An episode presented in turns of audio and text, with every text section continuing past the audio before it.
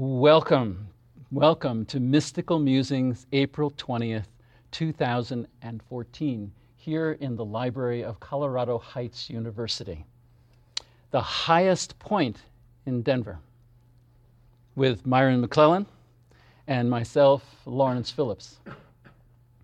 Those of us who identify as spiritual, though not necessarily religious, who are non sectarian and non denominational, are the fastest growing demographic of the sacred communities in America today. Thank you for joining us and creating our community of mystics, people seeking to obtain unity with God, the breath of life, the gentle whisper, the great spirit. As a community of mystics who know spiritual apprehension of truths beyond the intellect. I am because we are. I am because we are one, celebrating body and spirit.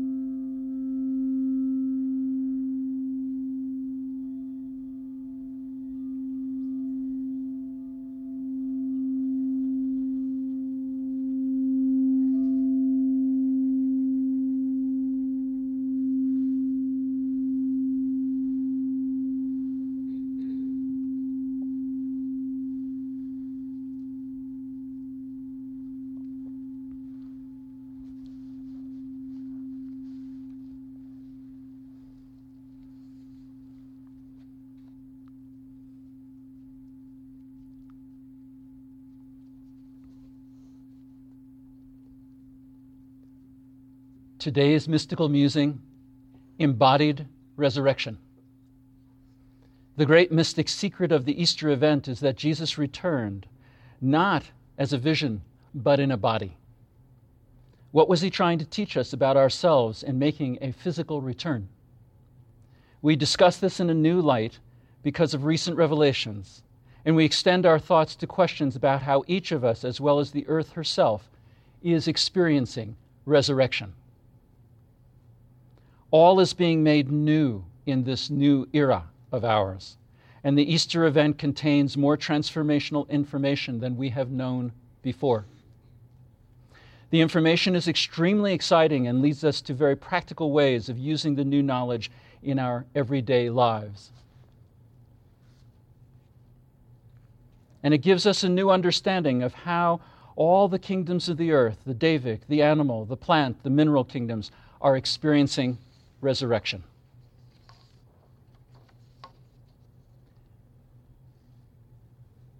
So, sitting, as you obviously are, unencumber yourselves if you could, if you have anything in your laps or hands or whatever. If your legs are crossed, if you could uncross them just for a little while. Just to sit in open position as long as you're comfortable.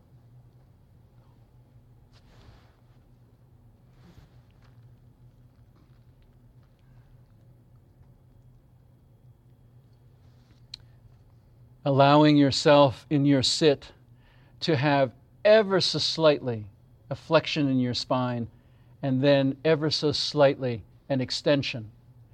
And so you're oscillating very slightly, just a little bit above and a little bit below the horizon, so that you can feel from your pelvis all the way through your spine this very gentle oscillation, this fundamental pattern of action in being human, in being alive. And when you feel, in particular, the rising, and you come a little bit above the horizon, take note of what you experience in your body, in your heart, in your mind. Just sensing and feeling and noticing the quality of the action that allows you to come just a little bit above the horizon. We so rarely do that in our culture. Notice how the rising is for you. Noticing as you're rising that you're coming ever so slightly above the horizon. Noticing the effect that this has upon your breathing, upon the openness in your heart.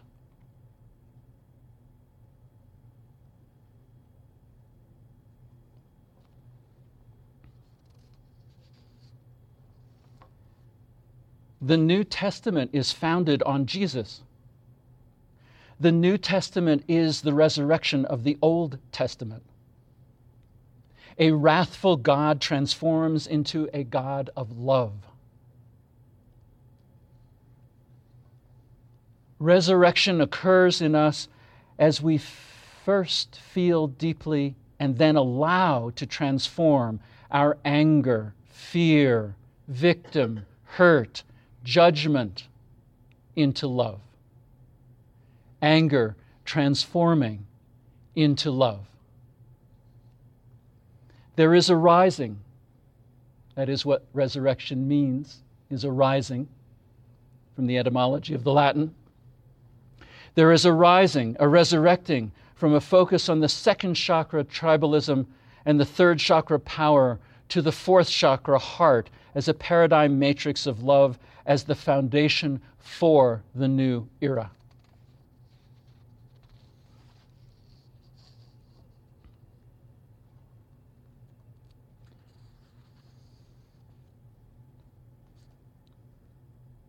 Resurrection is a concept of a living being coming back to life after death.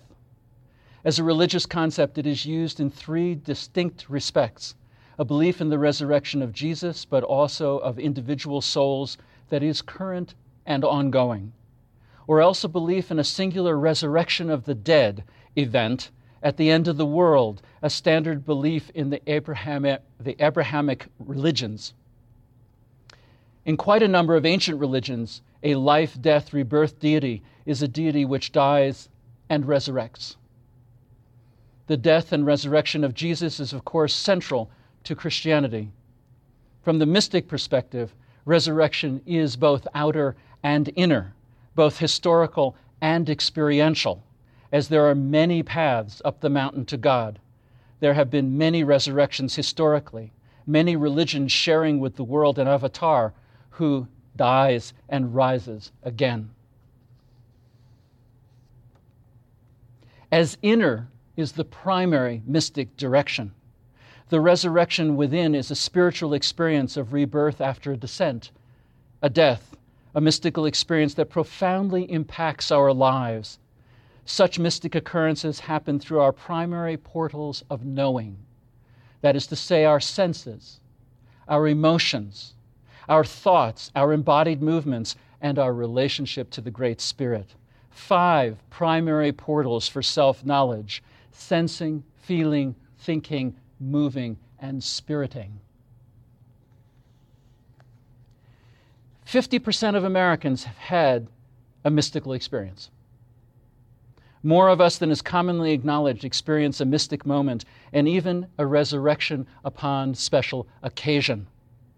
There have been, especially here in Colorado, magnificent mornings wherein, is not, wherein it is not just me awakening, but creation itself at least as experienced through my senses and in my heart. I know many of you have had the same experience. And of course, the mega meme of Jesus is profoundly present in all of our psyches, if for no other reason than that billions of humans hold it as so, thereby creating this gigantic field of Christness on the planet and in each of us, whether or not we focus on it in an intentionally religious way. Certainly, there are the way showers, those amongst us who have had another perception and experience of reality, those amongst us who are indeed spiritually adept, the masters, the teachers, the guides, the holy ones, and even the children who hold a key to innocence as the presence process, a very wonderful book that we have been reading now for months, um, would have it, our, that innocence is our inner sense, the sense vehicle through which the world becomes new, becomes reborn, is innocent, becomes awakened, becomes resurrected. I remember a young embodied learning student of mine from Princeton, Ken, nine years old at the time. I'd seen him for a couple of months, and one day he comes in after a visit with his father to a workshop in California and says to me, Would you like to see me bend a spoon with my mind? And I said, Well, sure. Nine years old. Sure enough, while closing his eyes and appearing to concentrate for a minute or so, he took what had been a relatively solid stainless steel spoon and then easily just twirled it like butter. And he said, Would you like to see me do it again? and I said, Well, yeah, of course. and then proceeded to do the same thing a second time to bend my notions of what is possible. There are indigo children amongst us. We have met some. Not all who bend spoons, but who have other spiritual talents way beyond their years. Like the young artist Akiane, who we have uh, shared with you a number of times, who is a prodigy painter and has painted some remarkable paintings at six, eight years old. Just extraordinary. Google her, she's amazing. And so, some amongst a new generation represent a form of embodied resurrection, who in fundamentally new ways redefine the experience of our being human. How does resurrection, though, emerge from each of us? So far, it's still out there. How does it come from within? Certainly, there are awakenings each of us have had, moments of hyper lucidity, moments of profound interconnectedness, meditative moments that profoundly transcend our daily chop wood and carry water practices, moments of transforming even ecstatic music, poetry, dance, and embodied resurrecting. From the presence process in week 10,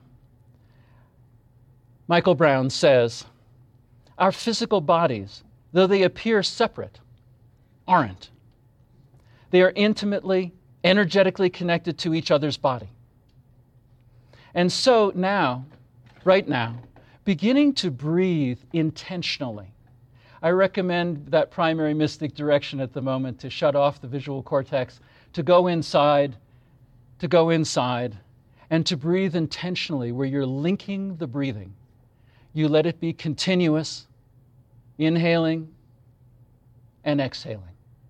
And let it be just a bit deeper, not a deep breath necessarily, but just a bit deeper. And include, with your eyes closed, for those of you who would like to close your eyes, include the sense perception, imagined or felt, of your fellow mystics right now letting go of your jaw, softening the eyes, the lips, intentionally breathing with a following mantra. As you inhale, I. As you exhale, am. Inhale, here. Exhale, now. Inhale, in. Exhale, this. I am here now in this. And so let's deepen now for a few minutes. As you repeat the breathing, repeat the mantra I am here now in this.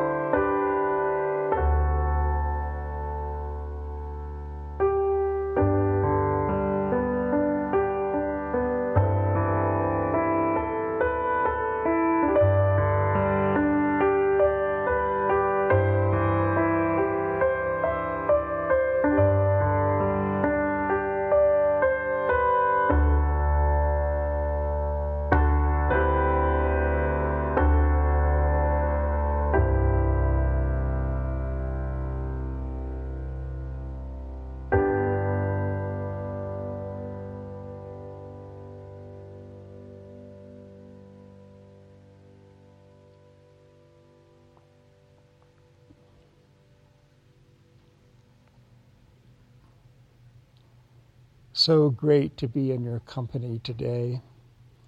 All your smiling faces and your glowing hearts are such an inspiration. This is the company I like to be in. And we say Happy Easter to all those Christians around the world celebrating today. And we say Happy Passover to all those Jews who have celebrated this week, Passover. Both of those holidays are about the triumph over death by divine intervention. So there are lots of parallels between Passover and Easter. I'm going to talk today about the Easter story and not so much about the Passover story, although I think I could use either for their symbolism. So it's such a beautiful, joyful feeling to connect to the collective on Easter morning because it's such a time of hope. It's such a time of joy, such a time of triumph that the whole world seems to come alive, including, of course, the plant world, right? With all of the spring blossoms coming out, it's a very joyful, awesome time. So, I'm not going to talk about the Easter story in the Orthodox terms. Many of you have already been to church. So now you're here for this mystical assembly. So I'm going to talk about the crucifixion and the resurrection in mystical terms. It's, those two are often separated, one regretted and one celebrated. But for the mystic, they're all one thing. The mystic consciousness holds death and life at the same time. We know without dying to the old, we cannot be reborn into the new. And so, crucifixion often means letting go of who we were, of what our beliefs were, what our practices were, letting go into a new expansion. So, crucifixion and resurrection are coming to us in this day when evolution is moving so rapidly and joyfully. We know that in some moments we feel that celebration and that joy because there's so much grace available more than any other time I've known. And we can be totally joyful for no apparent reason. Just being joyful. Now, what does crucifixion mean? Well, I think besides what I'm saying, letting the old go, it is also a time in which we feel abandoned or forsaken. Jesus' first words on the cross were, My God, my God, why hast thou forsaken me? Now, it's there also in the Old Testament because David says the same thing in the Psalms over and over again. So, the downtimes that we go through now are times of feeling forsaken because we can't get our connection. And then other days we feel just so connected that we're just living the divine presence. So, we want to talk about the symbolism of this, the experience of it, in a way that can make us walk it and live it. We're really not interested in the mystical musings in theoretical, speculative theology. We're interested in theology we can live. We're interested in coming out of our own experience as mystics to report what we have been told and what we have been given. So we're very excited to have you with us today and excited to talk about this meme because it is so important and so hopeful and so filled with joy. So thank you for being with us to celebrate Passover, Easter, and a mystical combination of them too. Namaste.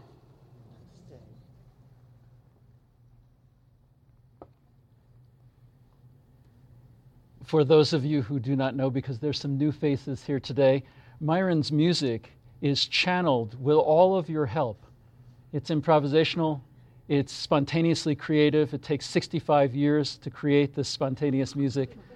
And um, it is uh, made with all of your help, unique to this moment, and something that we all help to create that's channeled through Myron's wonderful talent. In our family, Myron tends toward being the optimistic, whereas I tend toward being the pessimistic. And for just a moment, if you would indulge me, I would like to be a little pessy about it all. what challenges we face here in the new era of this 21st century. There is such an unsettled collective sense currently with the acceleration of exponential change, the tsunami of technological transformation sweeping over the globe, including technology's shadow in the aptly named Heartbleed security bug just recently. Here in uh, America, for over 30 years, there's a flat middle class income and ongoing loss of jobs, the great wealth gap, Globally, we have the gigantic wave of climate change pummeling our planet in so many growingly extreme ways, including the loss of the coral reefs and the acidification of the oceans and the losses of the fisheries. There is the intractability of polarized politics and the extreme skewing of facts and truth in the media, proliferating gun violence in America, and now we have towns in California as well as the heartland and around the world facing severe drought with the increasing likelihood that fresh water will become a commodity more valuable than oil. There is the escalating face offs between Russia and Ukraine, as well as between China and Japan, the ongoing horrors of Syria and the Middle East. It's all enough to make one pretty pessy. No wonder anxiety is a widespread collective response to our uh, extraordinarily volatile times. But let me also make the case for the optimistic perspective. Thought, you'd nev- thought I'd never get there. ah, springtime in the Rockies, crocuses, the fragrances of the hawthorns, the daffodils, the tulips, the pussyfoot, hyacinth, crabapple, cinquefoil, plum blossoms, the budding emergence in the New York Times. In the new era. This seems to me evidence for transformation. So, Easter commemorates when Jesus hid the eggs for the disciple to find and then turned all the rabbits I into do chocolate, look each right? month for incipient evidence for mass positive transformation. And when I found this, I just jumped up and down.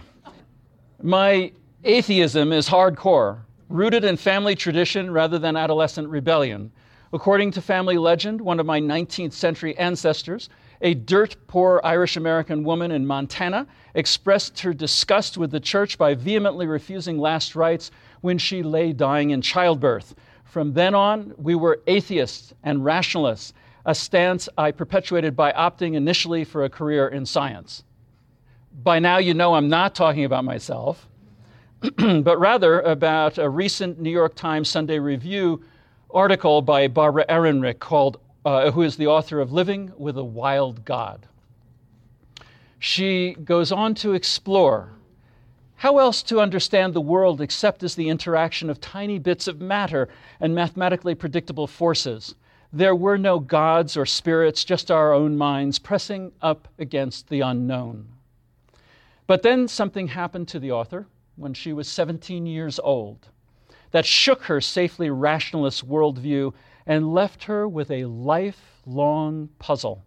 That something was what many have called a mystical experience an early morning walk revealed to her a world, the mountains, the sky, the low scattered buildings, suddenly flame into life. This mystic moment had no visions, no prophetic voices or totemic animals, just everywhere, ablazing. As symptoms, the shaman was the local schizophrenic. Saint Teresa of Avila, uh, of Avila was a hysteric. The Delphic oracles may have been inhaling intoxicants. The great myst- uh, Christian mystics had temporal lobe epilepsy. A recent Harvard Medical School paper suggests that revelations experienced by Abraham, Moses, Jesus, and Paul derive from primary mood disorder associated with psychotic disorder. Those Harvard guys and gals. We would probably have more reports of mystic experience if it were not for an understandably widespread fear of being judged insane. To her great credit, Ms. Ehrenreich considered an alternative that these experiences may represent an encounter of some sort. She says the merest chance that they may represent some sort of contact or encounter justifies investigation. Is science ready? Fortunately, science is changing. Have you guys been watching Cosmos? If you haven't, take a look. Fantastic. Neil deGrasse, deGrasse Tyson an astrophysicist who is uh, in the tradition of Carl Sagan. Science is changing, most notably with quantum mechanics and the realization that even the most austere vacuum a, is a happening place, bursting with possibility. Our mystical experiences give us tantalizing glimpses of other forms of consciousness, which may be beings of some kind ordinarily invisible to us. It could be that the universe is itself pulsing with a kind of life and capable of bursting into something that looks like a flame. The mystic experience itself is a kind of resurrection, one that is rare and special, yet available to all of us. With the unfolding of our new era, humanity itself is rising is being reborn, is resurrecting. So, namaste. I honor the place in you wherein the entire universe dwells. I honor the place in you which is of love, of truth, of light, and of peace. As you are in that place in you, and I am in that place in me, we are one. Namaste.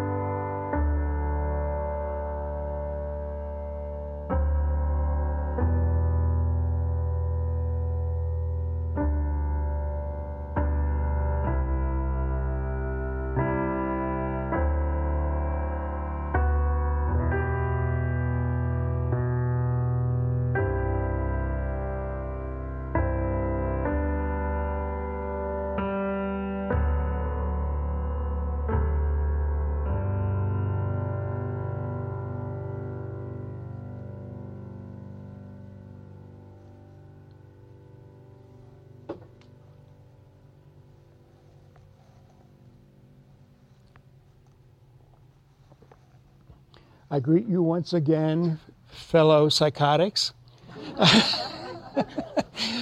These are happy psychotics, right? Or some call us NTE, which are non threatening eccentrics. Right? that is the same thing. So, my comments today really are not about Easter. It's not an Easter service. Some of you have been to Easter services. My comments are not about Passover. Some of you have just celebrated it this week. But I want to develop the theme we've been excited about, or I've been very excited about.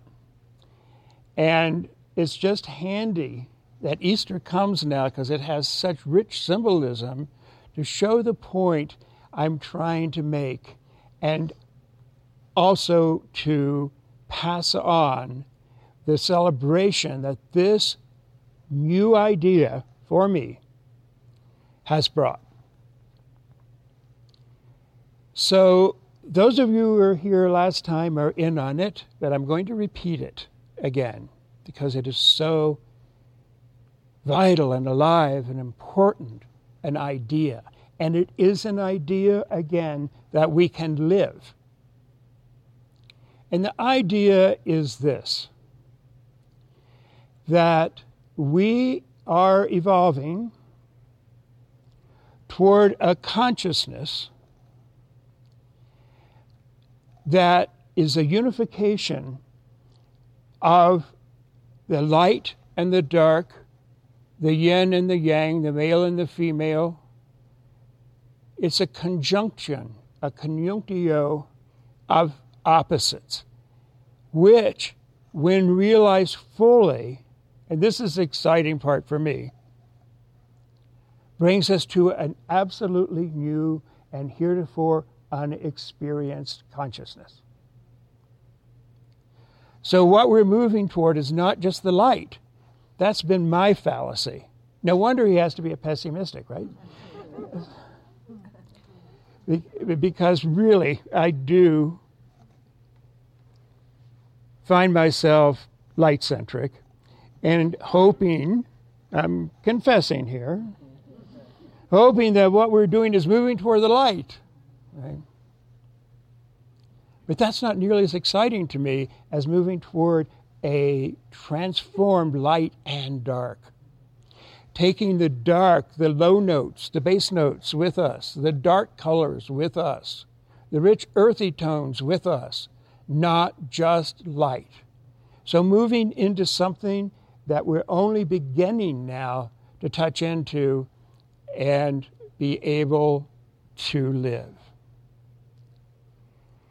So, what this means is, for me, different from what Paul in the New Testament calls life according to the flesh or life according to the spirit.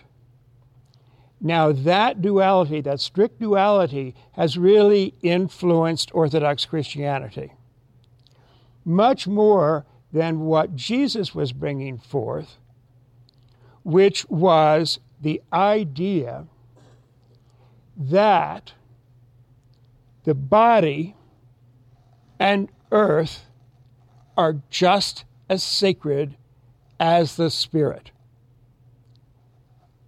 In his first miracle, he put, he put water, a feminine symbol, into stone, a male symbol. They're opposites, and it creates a new consciousness a new wine, a wine. He also talked about the body being the temple of the Spirit. Well, temples are holy, aren't they? So we are coming to know the sacredness of our bodies and the sacredness of the earth and the sacredness of all that is. And when we do that, we really are moving toward that coming together of the opposites. So I am embodying spirit, and it's okay for it to be in my body. You know how radical some Christians have been in our history, like the Puritans in Scandinavia, but also here, which talked about the body as being vile and putrid, right? And then we also have heard about the Buddhist notion that what we're here to do is to get out of the body, not to have to come into a body again. That's the great goal.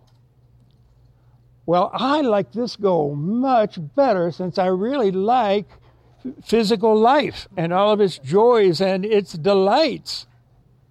I'm no, in no hurry at all to transcend. and I don't plan not to come back, right? To have some more of this delicious experience, which we can really recognize as the greatest gift from Spirit. Our bodies are the greatest gifts, right?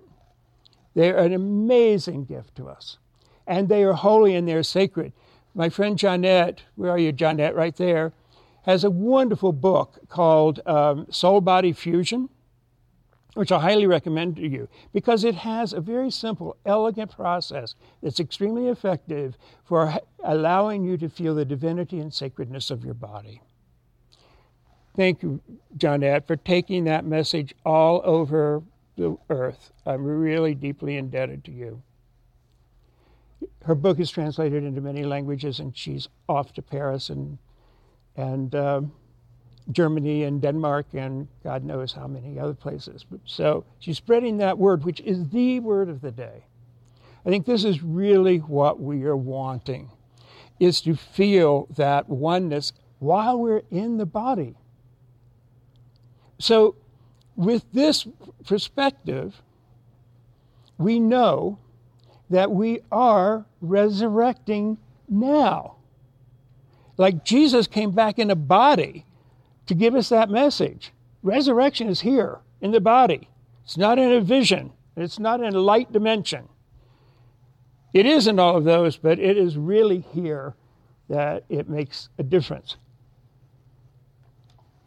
You may have noticed there's been, as I was saying before, rapid ups and downs, rapid times of feeling very connected, and other times of not of feeling forsaken.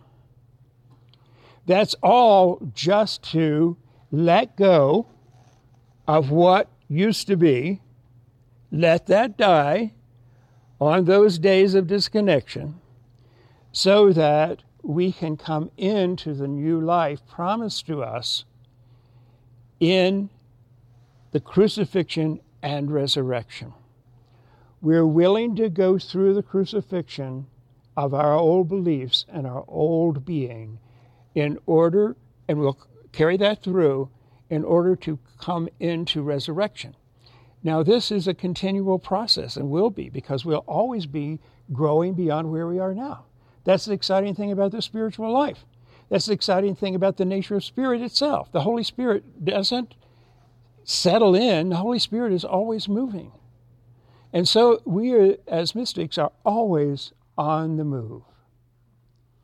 So you may notice in those times of expansion and wonder when you can actually feel the evolution moving really rapidly, you may find that it's almost impossible to judge another person.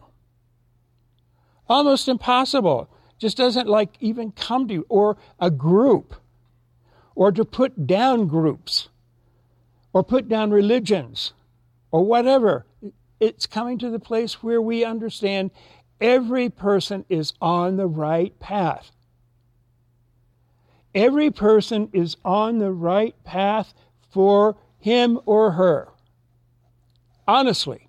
And it's all working together to move us to this grace point that we are living right now. Sometimes in, in exalted awareness and mystical awareness, in the vision of the whole, life seems to be a brilliantly choreographed dance with everyone doing his or her steps. And there's no one else who can do those steps. No one. So we were all needed and we are all evolving and we're all longing for the coming together of the opposites. That's what's in our hearts. And everyone is helping. So we see the sacredness really of the fundamentalists, we see the sacredness of the Hasidic Jew, we see the sacredness of the Buddhist monk, we see people in their sacredness, we see the sacredness of the atheist. It's all beautiful, and we can come to live in a sense of love with all of those people instead of a sense of judgment. And living in judgment is not fun. But living love is easy, right? I mean, it's much easier than living in judgment and discernment and condemnation and damnation. Those take a lot of energy from us and shut us down. So we're getting a lot of help these days in letting go of judgment and letting go of judgments of ourselves, where we're on to the inner critic and we say, No, thank you, I'm not going there. I appreciate the information, but no, not going there because I am divine and I am divine in all my parts. I am divine in all my parts, and so I will not listen to the voice that condemns me any more than I will listen to the voice that condemns someone else.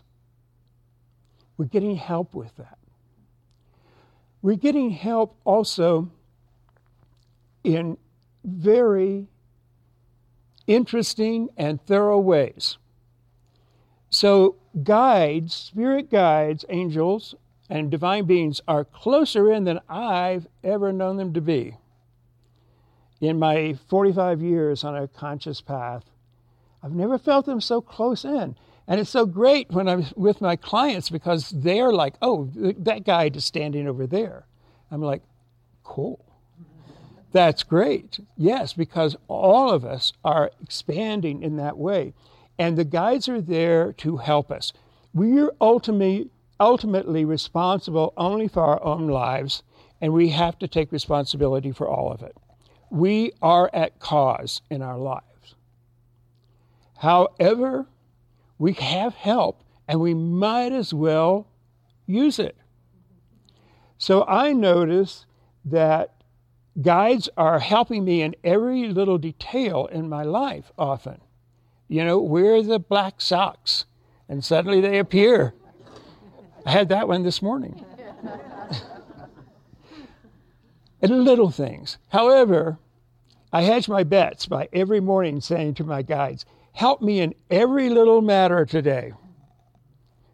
Help me in the big things, like being loving and compassionate, centered, earthbound in a positive way. Help me connect with Mother Earth. Help me be the vessel of light and dark. Let me be the father and the mother at the same time. And also help me when I need it in little things. So if I lose something, I will find it without even asking. So this is really, to me, a sign of the intervention of spirit in our lives.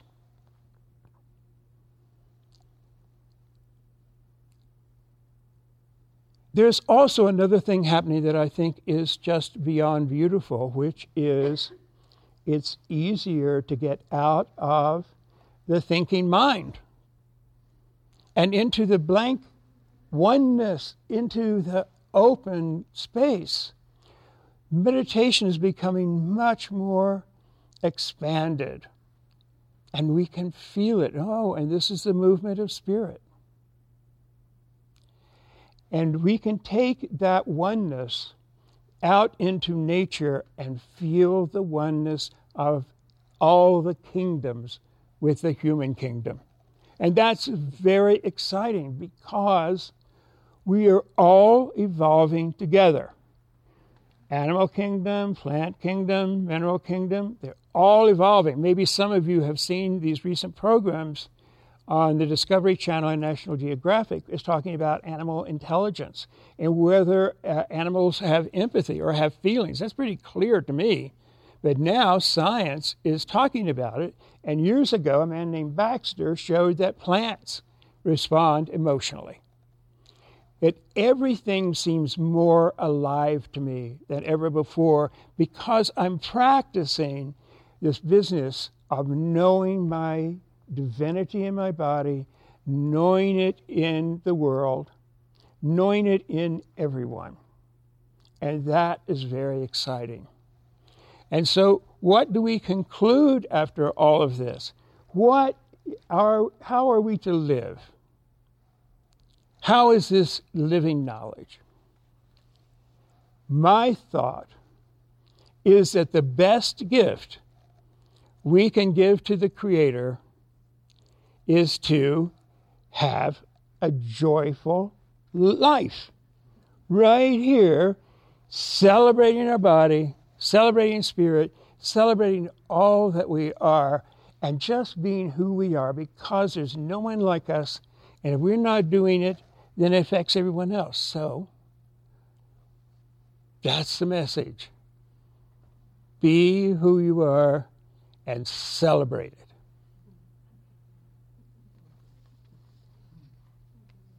Amen? Amen.